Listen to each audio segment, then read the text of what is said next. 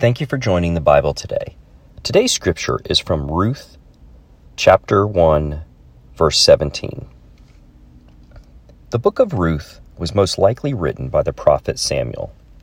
It was written between the period of 1050 to 1000 BC. An interesting fact about the book of Ruth is that Ruth became the great grandmother of King David after a good deed of refusing to desert her mother in law, who was from Israel. Her story takes place mostly in Bethlehem, the future birthplace of Jesus. Ruth chapter 1, verse 17. Where you die, I will die, and there I will be buried.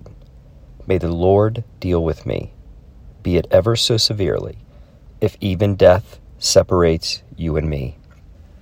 Thank you for spending a moment with the Bible today. Please join us again next time for another daily reading.